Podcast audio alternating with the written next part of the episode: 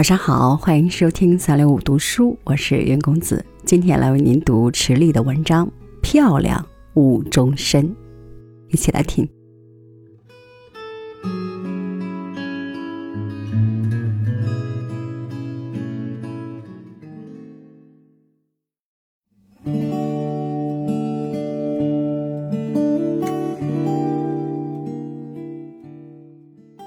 女人。有个胎里带来的大敌，这就是漂亮。当然，这也要看女人自身的造化。对漂亮，如果提得起放得下，也是可以不为所累的。一般女人长得太漂亮，这辈子凭空就生出了许多的艰难险阻。即便是赞美和羡慕，也多有捧杀之余。比如一个小女孩，如果自小就陷落在赞美与羡慕之中，一般她很自然的就会揽镜自照，继而顾盼生姿，继而日久生恋，以为自己长得天下无两，无形中便悄悄滋生了娇娇之气，眼中只有自己，没有他人，将来容易成为泼妇和妒女。也因为漂亮，女人无法辜负这般人才，于是她的所想所虑全都集中在了维持这份漂亮的穿着打扮上面。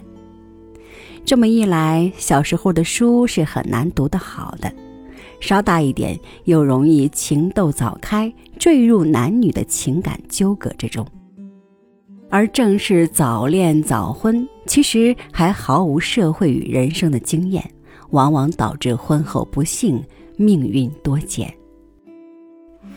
在职业选择上，漂亮女人如蛾烛火的喜爱抛头露脸的行当，比如唱歌、跳舞、做演员，偏偏都是吃口青春饭的事儿，便是风光，其实也短，很难登峰造极，成为一方大家。当一般的人人到中年。正朝气勃勃、卓有成效地做着自己的事业的时候，漂亮女人却已经花市阑珊，走下坡路了，只好自怨自怜，哀叹红颜易老，青春难留。为自己的漂亮所惑的女人，很难有幸福之人。所谓知足常乐，而这类女人是不可能知足的，在她们看来。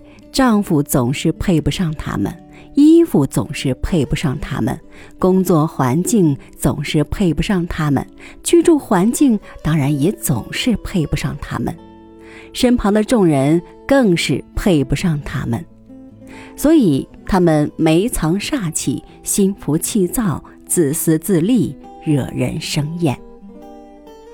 还有一种女人，自以为漂亮，却本身并不漂亮。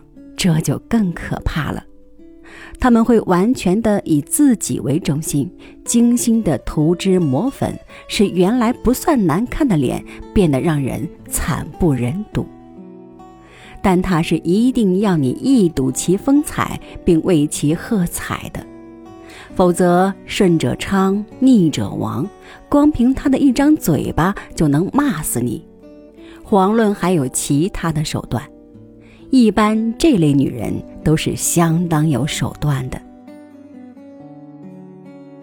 说到底，漂亮并不是什么好事儿，因为漂亮并不等于美，漂亮只是一个外壳，有时候漂亮甚至令人觉得很丑，美才是最重要的。美是一种光芒，它可以由人的心灵透射到外表。是你一派大方和自然，所以我最终想说的话是：女人最好别去管自己漂亮不漂亮，因为漂亮也是一种身外之物。